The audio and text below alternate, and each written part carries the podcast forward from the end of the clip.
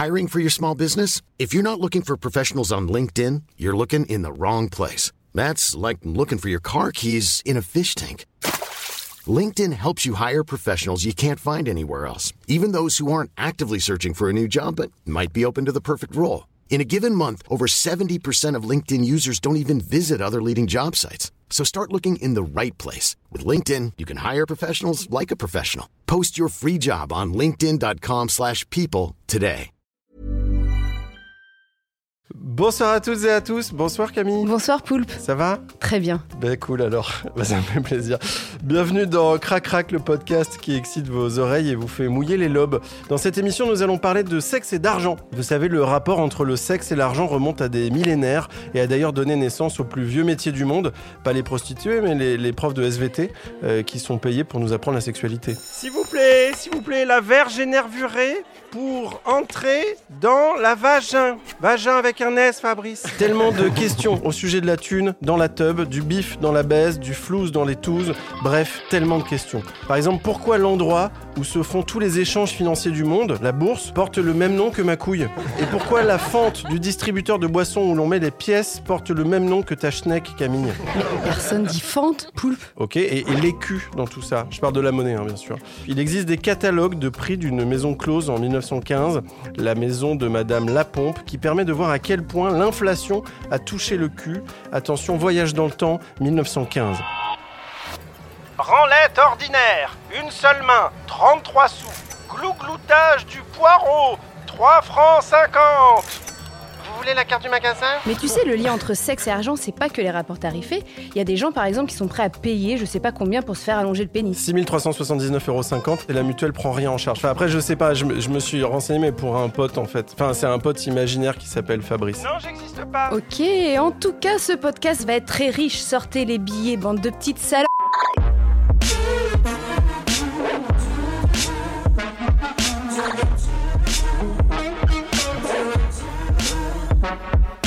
Bon, Poulpe, je sais que tu es comme moi, tu es une grande romantique. Oui. Mais dans la vie, on ne vit pas que d'amour et d'eau fraîche. C'est-à-dire ? Bah non, l'argent est partout autour de nous.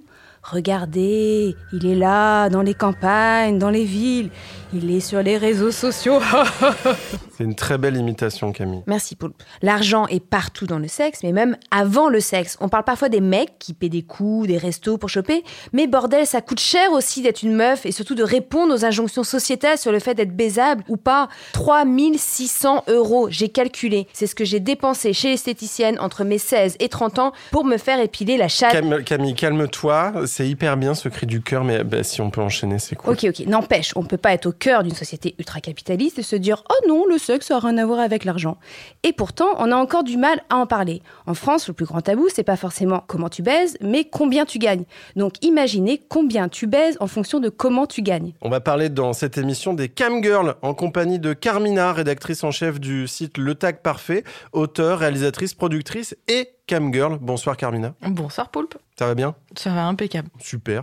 Nous aurons aussi Maxime Donzel qui viendra nous parler du striptease dans le cinéma avec sa rubrique Culturebite. Salut Maxime. Bonsoir. Tu assumes toujours ce titre Culturebite ? Oh oui, j'aime. Génial. Et avec nous également le philosophe pop Richard Mémeteau avec qui on va parler des applis de rencontre qui nous coûtent la peau du clito. Richard Mémeteau, tu es philosophe, oui. Mais comme tu as beaucoup moins de 60 ans, eh ben, je vais te tutoyer. Oh, vas-y. Tu viens de publier Sex Friends, comment bien rater sa vie amoureuse à l'ère numérique, aux éditions Zone. Ton sujet d'étude, donc, c'est la vie connectée d'aujourd'hui. Justement, parlons de ces applis de dating, tu t'y es vachement intéressé. C'est quoi leur modèle économique ? Waouh. Ouais. Bah écoute, le modèle économique, on pourrait dire au fond, c'est de passer du freemium au premium. C'est-à-dire que d'abord, tu as un modèle gratuit, tu y vas, tu es intéressé, on te montre un petit peu la marchandise, et puis là... Ça, c'est le freemium. Ça, c'est le freemium, mais au bout d'un moment, on te pourrit tellement ton expérience que tu as finalement envie de passer au premium. Et là, tu commences à payer pour avoir droit, alors sur Tinder, à plus de likes, de super likes, etc. Est-ce que tu penses ces applis, ces sites de rencontres, c'est des hypermarchés de la drague ? Non, bah pas du tout. Je précède directement la réponse. Non, parce qu'en fait, en réalité, réalité, le principe d'organisation des sites de rencontres, c'est plutôt les communautés ou les affinités. Par exemple, quand on est gay, on drague les gays, quoi. Ou alors, si vous êtes bert, dans la communauté gay que je connais le mieux, hein, mais là, dans ce cas-là, on s'inscrit sur Growlr, qui est la communauté. Growlr. Alors, c'est des mecs poilus, donc peut-être poilus barbus, ça concerne peut-être certaines personnes autour de la table. Moi, j'y suis allé un petit peu pour voir, mais de toute façon, comment dire, l'idée que l'autre est comme un produit, quoi, elle est fausse. C'est-à-dire qu'on veut tenter ce truc de marché de la drague, mais en fait, l'autre, c'est pas une tranche de jambon. C'est-à-dire, si on le veut, bah, il peut nous dire non, il peut nous bloquer, il peut nous faire en fait des tonnes de choses. Ce que peut pas faire la tranche de jambon. Exactement. On dit souvent que celui qui domine, c'est celui qui fait semblant d'avoir le moins d'intérêt pour l'autre. Et c'est ce qu'on appelle le principe du moins d'intérêt. C'est-à-dire qu'en gros, il faut dire... moi je te fuis, ouais, moi je te suis. Ouais, exactement. Le truc horrible, quoi, auquel on est tous soumis à un moment ou à un autre. Mais... pourquoi tu me regardes à ce moment-là, Camille? Je t'ai jamais fait ça. Il y a peut-être des harceleurs ici. Mais c'est idiot, surtout que ça veut dire qu'on n'est pas du tout dans le calcul économique. Au contraire, on fait semblant, quoi. Donc on négocie et on joue, et c'est en fait un vieux truc. Je veux dire, les libertins du XVIIIe siècle avaient mieux compris que nous. Nous, on pense que c'est des calculs économiques. En fait, c'est un jeu, quoi. Est-ce que les gens qui ont plus de thunes, du coup, chopent plus facilement sur ces applis de dating? La vraie question. Bah, en fait, oui et non, parce que les applis de dating, en fait, elles sont prises au sérieux, par ceux qui ont de l'argent, s'ils veulent vraiment, comment dire, conserver leur argent, le placer dans un foyer, le patrimoine, etc. En gros, par les classes supérieures. Les autres, ils s'en foutent un peu. Ils ont moins à perdre, quoi. Donc, d'une certaine façon, eux ne sont pas dans la reproduction tout de suite de leur mode de vie bourgeois. Ils peuvent papillonner, ils peuvent s'éclater. Et au fond, le rapport d'argent, il est mis entre parenthèses sur l'application. Mais techniquement, tu disais que tu peux passer du freemium au premium et payer pour avoir plus de... Ouais, donc c'est les gens logiquement... Ouais, mais moi, je suis resté en freemium, tu vois. Non, je pense justement que c'est... Malin. Évidemment, ouais, je préfère rester en freemium. J'ai l'impression qu'en ce moment, il y a une tendance, corrige-moi, et aussi Carmina, corrigez-moi si je me trompe, mais j'ai l'impression que tout le monde va se draguer maintenant sur Instagram. Ah ouais, c'est horrible. Est-ce que c'est parce que c'est gratuit? Je sais pas, mais moi c'est horrible. Ouais. Enfin, moi c'est vraiment un des trucs qui me, enfin quand ils ont ouvert, je m'en souviens quand ils ont ouvert les messages directs sur Instagram, pour moi je me suis dit ça y est, ça va être l'horreur, ça va être la catastrophe, et ça n'a pas loupé, quoi. Si j'ai envie de me faire draguer, je vais sur OkCupid, je vais sur Tinder, etc. Moi je sortais avec un mec de Mythique qui me disait non, chez nous il y a pas de faux comptes et tout et tout. Donc c'est vrai qu'après il y a vraiment, c'est marrant parce que du coup il y a vraiment des sites qui sont plus ou moins pourris. Ils communiquent assez mal d'ailleurs généralement sur les chiffres. Enfin, Ashley Madison par exemple, on sait que parmi les leaks, il y a surtout eu le calcul du nombre de bots qui était super élevé, quoi. Et des bots en fait qui du coup automatiquement en fait pourrissaient les relations disons hétéro, et les seuls qui étaient tranquilles c'était les meufs lesbiennes qui draguaient par Ashley Madison. Donc l'ajout de bots sur des applis de dating, c'est pour appâter le chaland et pour qu'il y ait beaucoup plus de gens qui lâchent de la thune. Pardon, je reviens au thème de la thune. Je suis très capitaliste. Tu veux savoir où tu mets ton argent? Non, mais c'est le thème de l'émission, ça serait la breakdance. Je vous parle de breakdance. Moi ça me rappelle, tu parlais, t'es sorti avec un mec de Mythique. Ouais, putain.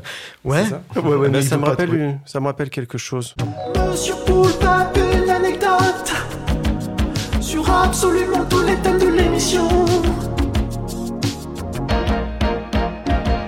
Effectivement, j'ai une anecdote sur le thème de cette émission. Je me suis inscrit sur Adopte un mec, donc c'était il y a longtemps. Et dès le premier jour, il y a une fille qui m'a dragué, qui m'a dit viens et tout, viens chez moi direct et tout. Et c'était une chargée de com d'Adopte un mec. Et je me suis retrouvé dans les bureaux d'Adopte un mec. C'est beau, hein? C'était une super anecdote. C'était l'anecdote de Monsieur Poulpe sur tous les thèmes de l'émission. J'avais une question un peu plus globale. Donc on voit comment les applis, les sites de rencontres ont changé les rapports de séduction. Mais est-ce que les nouvelles technologies ont aussi changé le sexe tarifé dans la vraie vie? J'ai des collègues travailleuses du sexe qui utilisent les applis de dating pour trouver des clients. Oui, c'est tout à fait, ça arrive. C'est le système des roses, c'est ça aux États-Unis. Alors, je sais pas si c'est pareil en France. Ouais. Bah parce qu'en fait, disons que comme on est dans une situation légale qui est compliquée pour les personnes qui font du travail du sexe, effectivement, ça la fout mal d'arriver en disant voilà, c'est 200 € ou quoi. Donc les gens disent c'est 200 roses. Voilà. Je sais pas, en France, on dit ça. On dit c'est 200 roses pour dire 200 euros. Je l'ai déjà vu, Non, il y a un émoticône sur Grindr, c'est le petit diamant. Le mec super intelligent. Je connais pas Grindr. Je pensais que c'était un cadeau. Ah non, c'est pas le petit tatouage un peu sympa. Tu pensais que c'était genre tu brilles comme un diamant. Tu cherches des diamants, quoi. T'es un croqueur de diamants en fait, c'est ça le truc. Donc les gens qui écoutent ce podcast, cherchez les diamants sur les réseaux sociaux. Richard, est-ce que t'as un téléphone? Ouais. Bon, ben moi j'ai un répondeur. Dans cette émission, on a des amis qui nous laissent des messages sur un répondeur en rapport avec le thème de l'émission. Donc là, c'est sexe et argent. Et justement, on a une amie qui est joueuse de poker professionnelle qui nous a laissé un message. On l'écoute. Coucou Poulpe, je t'en avais jamais parlé, mais il y a quelques temps, j'ai reçu des photos et des vidéos hyper compromettantes d'un pote à moi évoluant dans le monde du poker. Certains clichés le montraient portant des sous-vêtements de sa mère ou de sa meuf, avec des mots comme slut ou bitch marqués au rouge à lèvres sur son ventre. Il y avait aussi des vidéos qu'il mettait en scène avec des personnes du même sexe que lui et qui donnaient tout son sens à l'expression « ne pas parler la bouche pleine ». Bon bref, l'histoire pourrait te paraître assez banale hein, à toi, mais si elle s'arrêtait là. Sauf que les visuels m'ont été envoyés par la personne elle-même. Et cadeau bonus, dans le mail, il avait noté tous ses identifiants et ses mots de passe Facebook, Gmail, Insta et surtout tous ses numéros de CB, ses photos de CB, tous ses numéros de compte bancaire. Et il me suppliait de le faire chanter en lui demandant de me virer de l'argent sur mon compte bancaire. Et évidemment, plus le montant était gros et plus ça l'excitait. Là, je sais qu'à cet instant précis, tu es en train de te demander si tous mes sacs de marque ont été achetés par ce biais. Eh bien, écoute, je t'invite à me rappeler entre deux séances de tantrisme vegan pour avoir la fin de cette histoire. Bisous. Merci, Cathy. Je pense qu'on peut peut-être se commander à manger avec les cartes de la monsieur, personne. Grave. Je crois qu'en fait, moi, ce monsieur, il cherchait une domina. Si je te dis domina, Poulpe, tu penses à quoi ? Je pense à Domina Spizzo, qui fait des margaritos. Si je te dis Findom. Findom, c'est la Finlande, mais en finlandais. C'est comme ça que ça se prononce. Putain, ça sert à rien.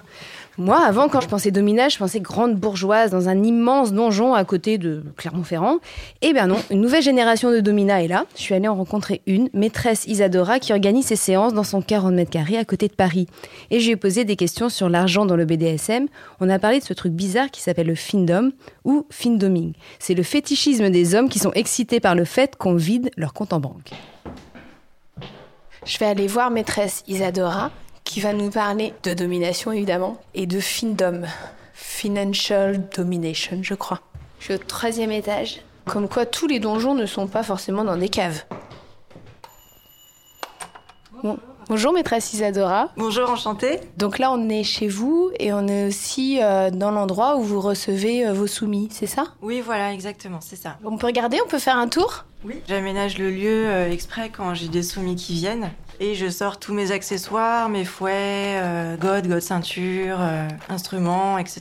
Quoi. Voilà. Ça, c'est une machine, c'est un masturbateur, en fait. C'est fait pour faire du milking. C'est quand on force le soumis à éjaculer sans qu'il ait forcément de plaisir et qu'on le traite comme un animal, en fait. Je vais boire différemment mon café latte tout à l'heure. J'ai découvert récemment ce qu'était le findom, qu'on appelle aussi findoming. Est-ce que vous pouvez m'expliquer ce que c'est ? Alors, le findom, c'est le soumis, en fait, est là juste pour payer la maîtresse, pour lui donner de l'argent. Il sert à rien d'autre qu'à ça. Il n'y a même pas forcément de rencontre entre lui et la maîtresse. C'est vraiment un portefeuille vivant.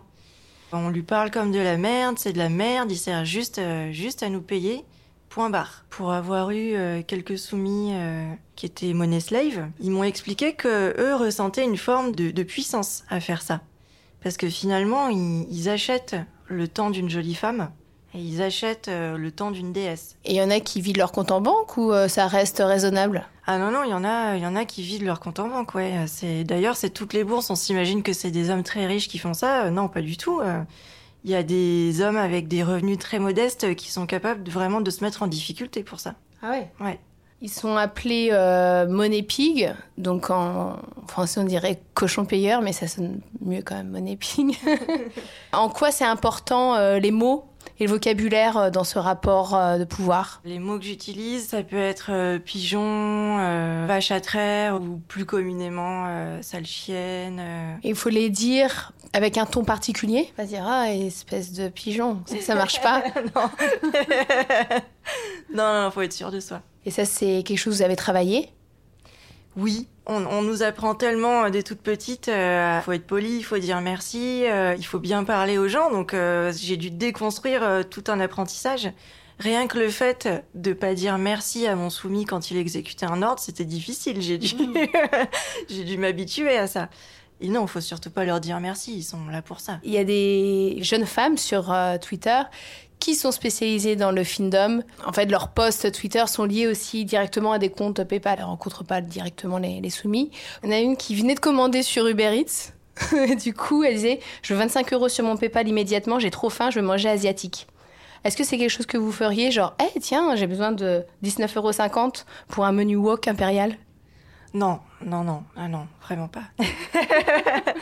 Moi, je demande des vraies offrandes. J'aime pas tellement faire des semi-choses.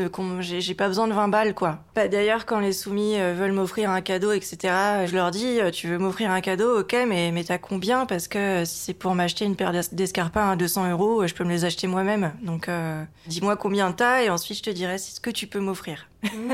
Et est-ce que vous pensez que c'est un renversement du rapport de pouvoir homme-femme ? Qu'est-ce que vous en pensez ? De toute façon, c'est très complexe parce que dans la domination, on dit souvent que le vrai dominant, c'est le soumis. Et en fait, on a le contrôle que parce qu'il nous le donne. Mais je dirais que dans le findom, c'est encore plus exacerbé parce que oui, forcément, on a toujours le cliché de l'homme qui paye pour la femme. Et quand on paye pour quelque chose, il y a aussi une forme de pouvoir qui s'installe. Après, quand on voit Queen ou déesse Mila, elle demande quand même 20 balles à ses soumis. Je trouve pas que ce soit une forme incarnée de pouvoir féminin, là, en tout cas. Ouais. Si moi, je vous invite à déjeuner, là, par exemple, bientôt, est-ce que je deviens de fait un peu dans un rapport de soumission ou rien à voir ? Non. Non, heureusement, on peut encore m'inviter à manger sans que je devienne tout de suite maîtresse Isadora. Ok. Ouf. Waouh, merci Camille.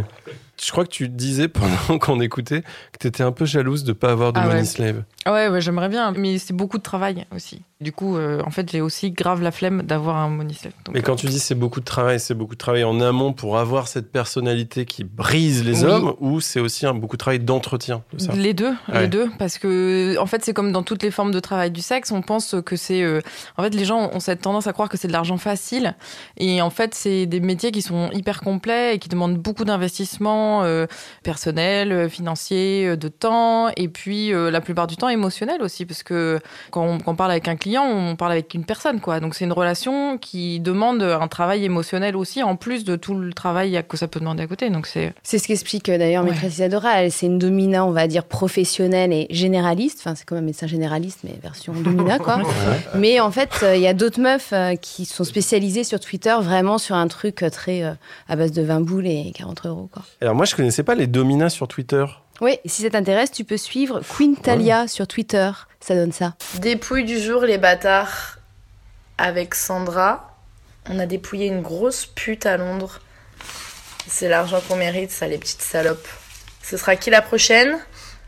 Et n'oubliez pas les petits bâtards. Votre argent, c'est notre argent. Coucher à nos pieds, les chiennes. J'ai envie de retweeter.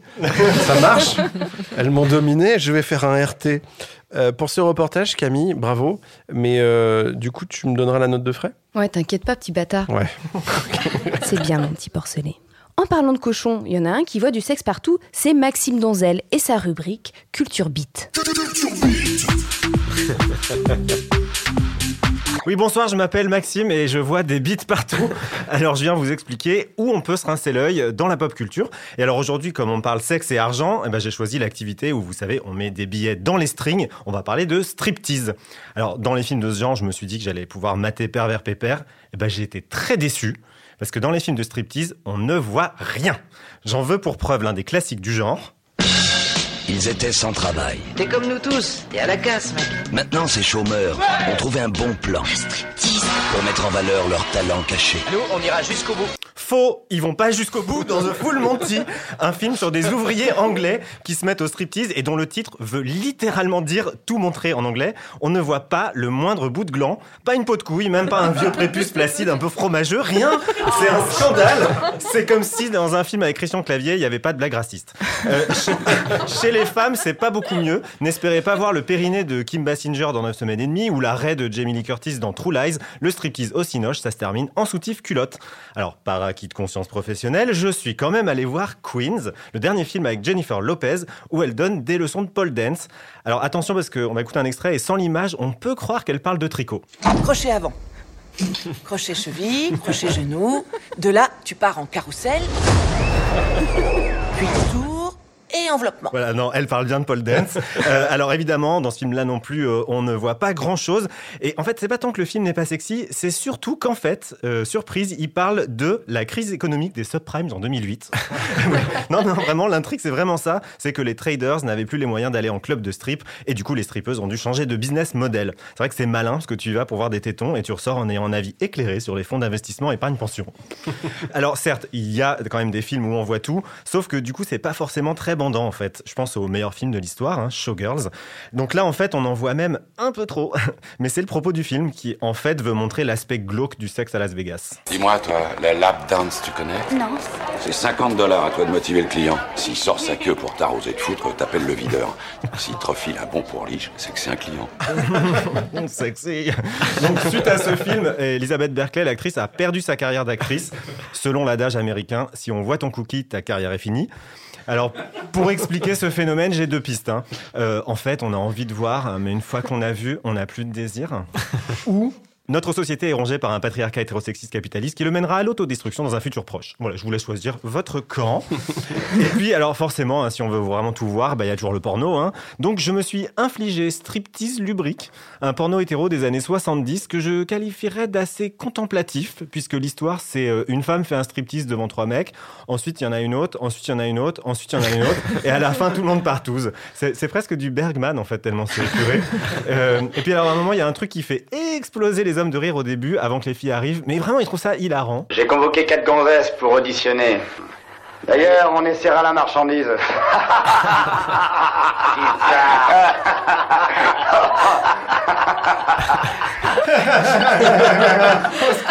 Okay. Donc ça va pas être possible de se branler là-dessus en fait. Donc voilà, désolé, c'est pas évident en fait de trouver du bon matos à FAP dans les films de striptease. Et c'est pour ça qu'en fait à l'époque où on louait des films en cassette VHS, les scènes de strip dans ces films étaient abîmées parce que les clients frustrés se la repassaient en boucle et que du coup la bande... Donc, non, là en fait on a perdu nos auditeurs de moins de 30 ans qui n'ont rien compris. Alors attendez, c'est comme si vous aimiez tellement ma voix là que vous réécoutiez cette partie du podcast en boucle pour vous branler et que du coup ça abîme le fichier et que du coup on m'entend. Oh, bande de pervers. Bravo, oui, bravo Maxime Donzel, merci pour Culture Beat. Maxime, ta culture est à l'image de ta bite florissante. Je te rassure, j'ai un traitement. Hein. Ah, super. Je me tourne vers toi, Carmina. Donc, on rappelle, tu es auteure, journaliste, rédactrice en chef du Tag Parfait, la référence du magazine web sur la culture porn, et tu es aussi camgirl. Est-ce que tu aurais aimé, toi, jouer dans Showgirls ? Déjà quand c'est sorti, je pense que j'avais, je sais pas, 10 ans, donc je pense que c'était pas bon. Je sais pas, je l'aime bien ce film, je le trouve marrant et je trouve ça vraiment dommage justement cette histoire que bah elle était bannie en fait de tous les films parce que juste elle s'est mise à poil quoi. Et, en plus elle était super. Non mais ouais, j'en parle au passé. Mais... elle n'est pas décédée, oui. Mais elle est toujours super. On va revenir sur les camgirls. Est-ce que tu peux nous expliquer déjà concrètement ce que c'est ? Alors, une camgirl, on dit aussi modèle webcam. Ce sont des personnes en fait qui font des shows de érotique à très hard en fait devant une webcam et tout le monde peut les regarder en se connectant sur des sites internet dédiés. C'est payant, ce sont des sites. Alors, il y a deux modèles. Justement, on revient un peu à ce qu'on disait tout à l'heure. Il y a les modèles freemium et les modèles premium. Ça marche vraiment exactement pareil. C'est-à-dire que on peut avoir des shows publics qui vont être en freemium, c'est-à-dire que c'est gratuit et tout le monde peut regarder. Et en fait, ça marche au pourboire. Et il peut aussi y avoir des shows en premium, c'est-à-dire que là, on va payer à la minute ou à la seconde. On peut être en privé avec la personne ou pareil, en petit groupe. Et concrètement, quand on dit payer, c'est combien ? Ça peut aller de 1 euro à 1000 euros. 1000 euros ? Je pense que celles qui gagnent très bien aux États-Unis, elles doivent tourner entre 20 000 et 50 000 par mois, un truc comme ça. Et en fait, il y a tous les prix. Ça dépend de ta popularité, ça dépend de ton public, ça dépend aussi de toi, parce que c'est toi qui décides de tes prix, en fait. Depuis combien de temps tu fais Camille ? Alors, j'ai commencé en 2014. Est-ce que ça a été... Enfin, tes motivations, c'était quoi ? C'était l'argent, c'était le... En fait, moi, j'avais un revenu à l'époque, donc je n'avais pas besoin de gagner ma vie. Donc, c'était plus le côté... c'était une exploration. J'avais envie d'essayer, de voir ce que ça faisait. Et je me suis rendu compte que ça me faisait beaucoup de bien. Il y a une vraie notion d'exhibe qui... te rassure aussi, ouais, au niveau du... ouais, un peu, ouais. Ouais. Alors que pourtant, je suis pas du tout exhibe, au contraire. Ouais. Et puis en plus, bah, tu gagnes de l'argent, quoi. Donc c'est tout bénef. C'est exactement ce que je suis en train de faire là, en ce moment. Ah, mais parfait, ouais. C'est génial. Non, mais c'est vachement bien. C'est-à-dire, tu prends du plaisir et bah tu gagnes de l'argent, donc c'est pas mal. Est-ce que tu as une spécialité ou est-ce qu'il y a des trucs qu'on te demande spécifiquement? Mais j'ai pas de spécialité. Je faisais des trucs assez classiques. Hein. Comme quoi? On se déshabille, on se caresse, on se masturbe, donc soit avec les doigts, soit avec des sextoys. Si, ma spécialité, c'était de faire je faisais du karaoké en chantant dans mon sextoy comme si c'était un micro. C'est ça ma spécialité. C'est-à-dire qu'en fait, j'avais tout le temps de la musique et du coup, comme quand il se passait pas grand-chose, voilà, je faisais la maligne en chantant dans mon sextoy. Mais tu chantais quoi? Bah tout, tous les plus grands succès de, je sais pas, ça allait de Maria Carey à Metallica, n'importe.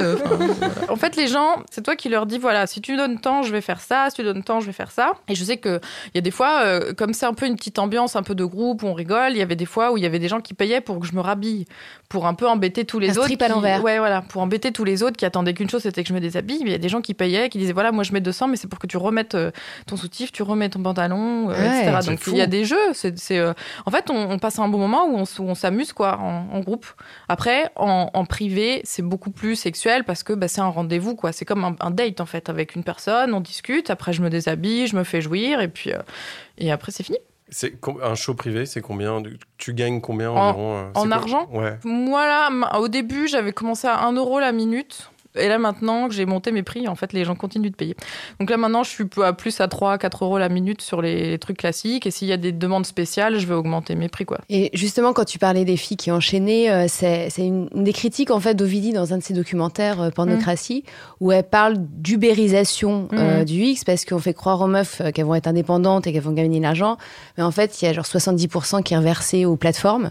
C'est sûr que, effectivement, si un client vient et achète des jetons pour te les reverser en pourboire, tu sais très bien que si la personne a payé 100 $, il y en a direct environ entre 40 et 60 qui vont partir à la plateforme. Alors évidemment, c'est chiant parce qu'on aimerait bien que la personne, si elle donne 100 € soit 100 € pour nous, mais sauf qu'il y a quand même plusieurs dizaines de milliers de personnes en ligne en même temps, avec plusieurs dizaines de milliers de spectateurs dans chaque room. Donc c'est normal, entre guillemets, qu'il y ait une commission qui parte à la plateforme. Après, c'est des grosses boîtes multinationales capitalistes, donc bah, ils sont là pour le profit, pour les thunes, donc ils s'en foutent un petit peu plus ou moins de la meuf qui est au bout parce qu'ils savent très bien que bah, si toi t'en as marre et que t'arrêtes, bah, demain il y en aura 15 autres qui vont s'inscrire et qui vont démarrer une carrière de camgirl. Donc tu fais de la relation tarifée à distance. Oui. Est-ce que tu irais plus loin que ça ou pas? Je l'ai jamais fait. Moi, j'ai jamais fait de travail du sexe en réel. Honnêtement, je pense que c'est parce que j'ai pas le courage. Émotionnellement, je pense que j'en serais pas capable en fait. Je sais que la négociation tout le temps parce que les clients ils veulent tout le temps négocier.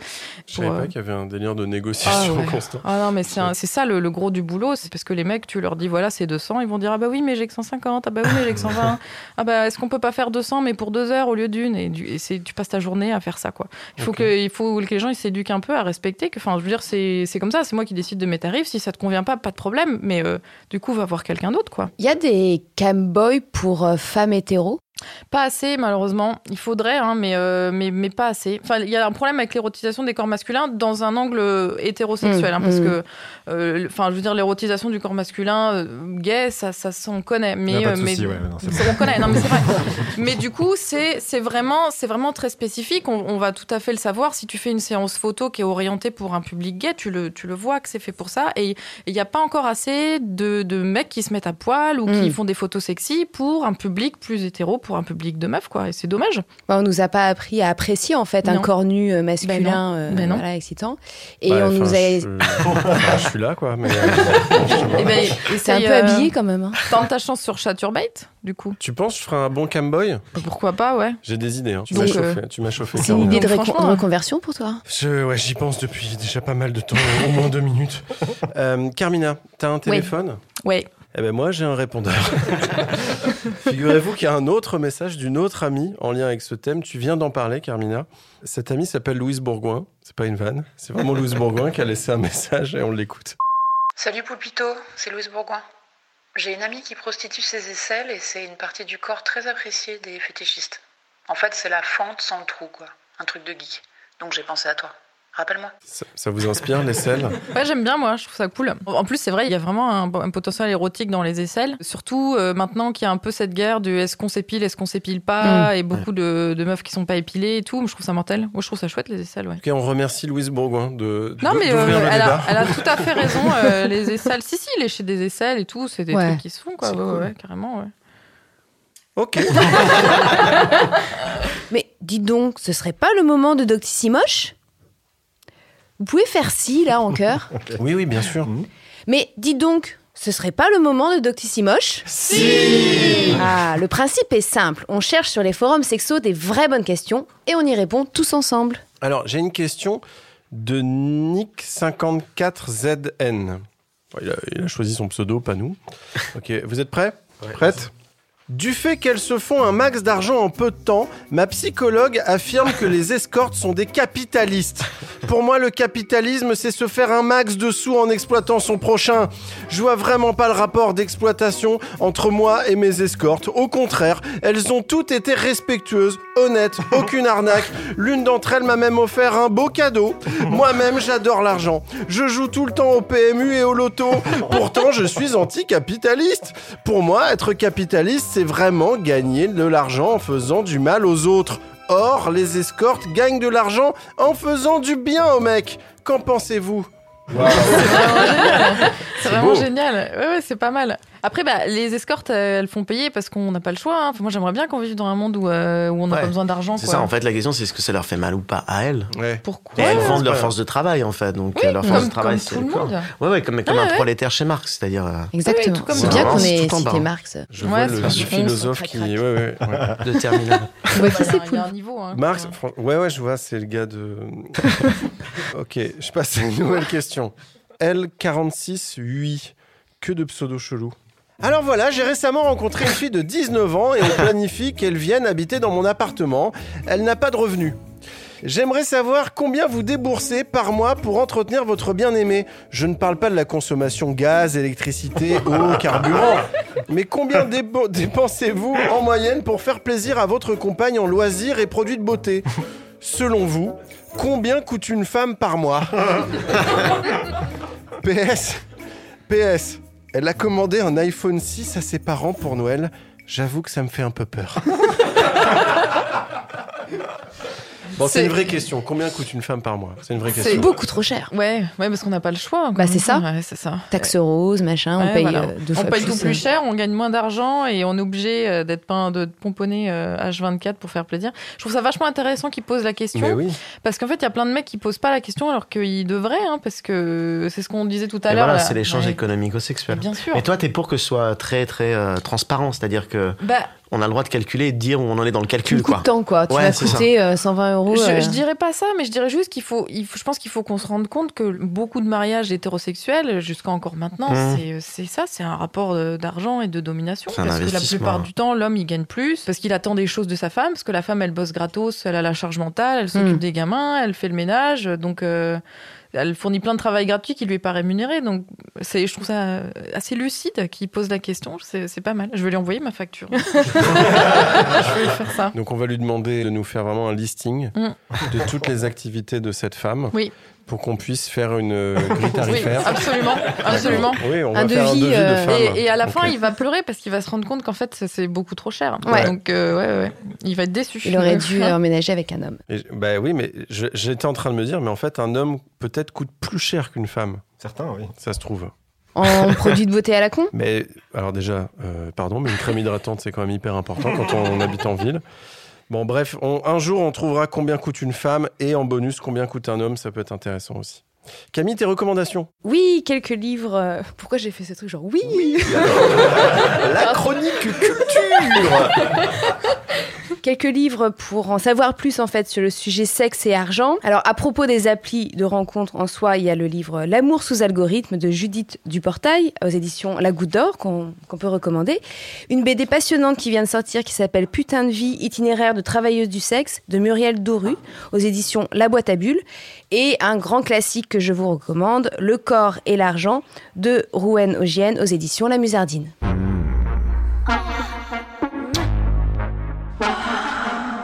Et bien voilà, cette émission est terminée. Alors qu'est-ce qu'on a appris, les amis? Qu'est-ce qu'on a appris au cours de cette émission?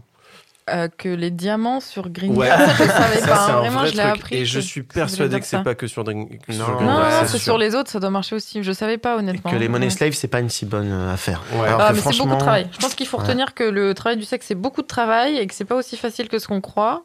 Et ouais, si les gens pouvaient juste retenir que bah, il faut être sympa avec les personnes qui font du travail du sexe, moi je serais contente. Ouais. En tout cas, tu nous as tous donné envie d'être gentils avec toi. C'est vrai, ouais. Ah, bah, je suis ravie. Bah, Richard, moi pareil, tu nous as appris plein de trucs, mais pas combien coûte un homme. Et ça, j'aimerais que tu taffes dessus. C'est pas, ça prochain essai philosophique.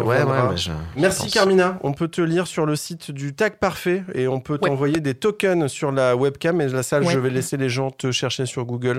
Ouais. Oui, je suis sur Twitter, partout. J'ai un blog, j'ai mon site où il y a mes films porno, carrerosefilm.com. Carrerosefilm, ok. Voilà, je le place. J'irai ce soir, fébrilement. Et merci. J'espère, j'attends, je surveille. Merci Richard Mémeteau. On recommande à nos auditeurs ton essai Sex Friends, comment bien rater sa vie amoureuse à l'ère numérique. C'est aux éditions Zone. C'est 17 € version papier et seulement 12,99 € version numérique. Et si vous voulez le trouver gratuit, il est entièrement sur le site de Zone, mais très difficile à lire. Ouais, on va l'acheter. Ah, oui. C'est mieux en papier. Crac Crac, c'est fini. Enfin, presque. Maintenant, on va passer à l'Op Story. C'est le moment bandant mouillant de l'émission. Les oreilles chastes coupent le podcast et les autres mouillent leurs doigts. Ouh, je vois Carmina qui fronce les sourcils. Alors, pour ce Love Story spécial sexe et argent, on a bien réfléchi, je vous explique, c'est vraiment le moment vraiment cul. Là, c'est la bascule. Ah d'accord. Okay, on est dans la bascule. Depuis tout à l'heure. D'accord. Jusqu'à là, c'était informatif, du sympa. D'accord. Maintenant, les gens vont vraiment se branler en écoutant ce qui va venir. Ah, génial. Je suis ravie. Mais oui, pour cette thématique sexe et argent, on a bien réfléchi. Il n'y avait qu'une seule solution. Pour faire cette rubrique Love Story, c'est faire lire une nouvelle de cul super hard à notre expert comptable. Notre vrai expert comptable. Bonjour Christophe. Bonjour. C'est vraiment la meilleure idée. Non mais je pratique le fist fucking régulièrement. Ah génial. C'est surtout sur nos comptes qu'il le fait. Christophe, tu attestes que tu es bien notre expert comptable. Ah oui, je confirme. Depuis, je regrette d'ailleurs, je le dis. Depuis plusieurs années, t'as déjà participé à Crac Crac, hein, t'étais venu dans j'avais fait un truc d'intégration. Ouais, c'est ça, on avait fait un tournage, on va pas dire plus, mais voilà. Il y a eu des gifs animés qui sont sortis de cette séquence. Sur voilà. Donc Christophe, t'as accepté de venir, tu sais pas trop pourquoi. Christophe découvre comme vous ce qui est en train de se passer. Christophe, t'as accepté de venir nous lire un extrait de littérature érotique. Tu sais pas du tout ce que tu vas lire. Donc on t'a choisi un sujet qui te parlera, qui s'appelle Hautesse de caisse de Gaël Bertignac aux éditions Média 1000. D'accord. Alors Christophe, je te plante l'intrigue en fait de Hautesse de caisse. C'est une héroïne, Gaëlle, qui est hôtesse de caisse, comme le titre du bouquin l'indique. Nous sommes donc à l'hypermarché avant l'ouverture du matin. Je vous fais rêver là, il y a David, un beau jeune homme qui arrive comme chaque mercredi pour livrer des produits locaux. Il est de bonne humeur car, je cite, « Le supermarché était un vivier de vulves dans lesquelles planter son poireau ». Et ça tombe bien, parce que Gaëlle travaille au rayon légumes aujourd'hui. Alors à toi Christophe, tu es donc dans la peau de Gaël. Tu dois exciter les auditrices et auditeurs. Hein. D'accord. Je change pas ma voix ou... Non. Enfin, c'est toi l'artiste. Enfin, donc tu parles bien dans le micro. C'est formidable. Et tu penses à exciter les gens, surtout ceux qui sont en face de toi actuellement. Je me suis penché. Je me suis raccroché à sa queue. Elle était plaquée à son ventre, rigidifiée, figée dans sa dureté. Je mâchais ses couilles. Puis je suis descendu. Il était très poilu entre les fesses. Quand j'ai agacé son anus de la pointe de l'ongle, il s'est mis à se tordre dans tous les sens, comme un serpent. S'il y a des personnes qui connaissent mal leur corps, lui avait découvert quelle partie de son anatomie était la plus érogène. « Rentre dedans », gémissait-il. « J'ai trop envie. Vas-y, doucement. Tu as les ongles effilés. » Je peux pas faire écouter ça à mon fils, hein. Parce que je lui avais dit en fait. J'ai posé mon majeur contre son anus. Un instant, je me suis senti ridicule dans cette position. J'ai pensé à la caméra. Ça ferait une vidéo d'anthologie qui circulerait dans le magasin. Les filles allaient se régaler. Je l'ai pénétré aussi délicatement que je pouvais. Il s'agitait, il geignait. Il a poussé un cri. Est-ce de plaisir ou de souffrance ? il avait débandé. J'explorais du doigt la cavité molle. À présent que je le fouillais, son sexe redevenait dur, grossissait. Quand je le léchais, le caressais avec mes doigts, il ne réagissait pas autant. Enfin, je te parle de mes impôts, Christophe. Son anus... Ton anus, Poulpe, se détendait, s'ouvrait. J'y ai glissé une liasse fiscale, un deuxième doigt. Puis un troisième. Comme j'avais fait avec toi. Je les ai remués à l'intérieur. De l'autre main, j'ai pris sa queue, sa belle queue qui me faisait envie. Elle était gonflée. À ce moment-là, il a hurlé « Encule-moi !» Je l'ai regardé stupéfaite. Avec quoi ? « Débrouille-toi, je veux que tu m'encules !» vociféra-t-il sur un ton de reproche. J'ai paniqué. L'enculé, je n'avais pas de gode sous la main. Regardant autour de moi, j'ai aperçu des cajots de concombres qui venaient d'être livrés. Je me suis remise sur pied. La caméra DV tournait toujours. Les concombres étaient calibrés. C'était un argument de vente. J'en ai pris un, bien lisse, brillant. « Tu veux que je t'encule ? Tu ne vas pas être déçu. » Bravo !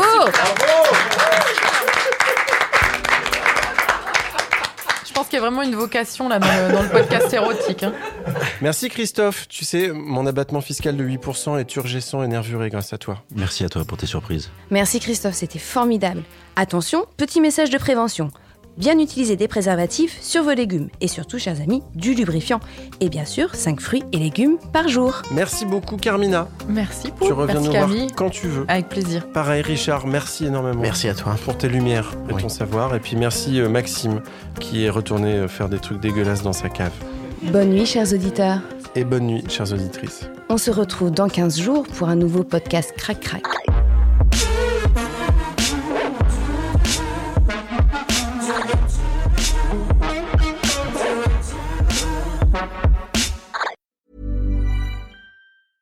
Imagine the softest sheets you've ever felt. Now imagine them getting even softer over time. That's what you'll feel with Boll & Branch's organic cotton sheets. In a recent customer survey, 96% replied that Boll & Branch sheets get softer with every wash. Start getting your best night's sleep in these sheets that get softer and softer for years to come. Try their sheets with a 30-night guarantee. Plus, get 15% off your first order at bollandbranch.com. Code BUTTERY. Exclusions apply. See site for details.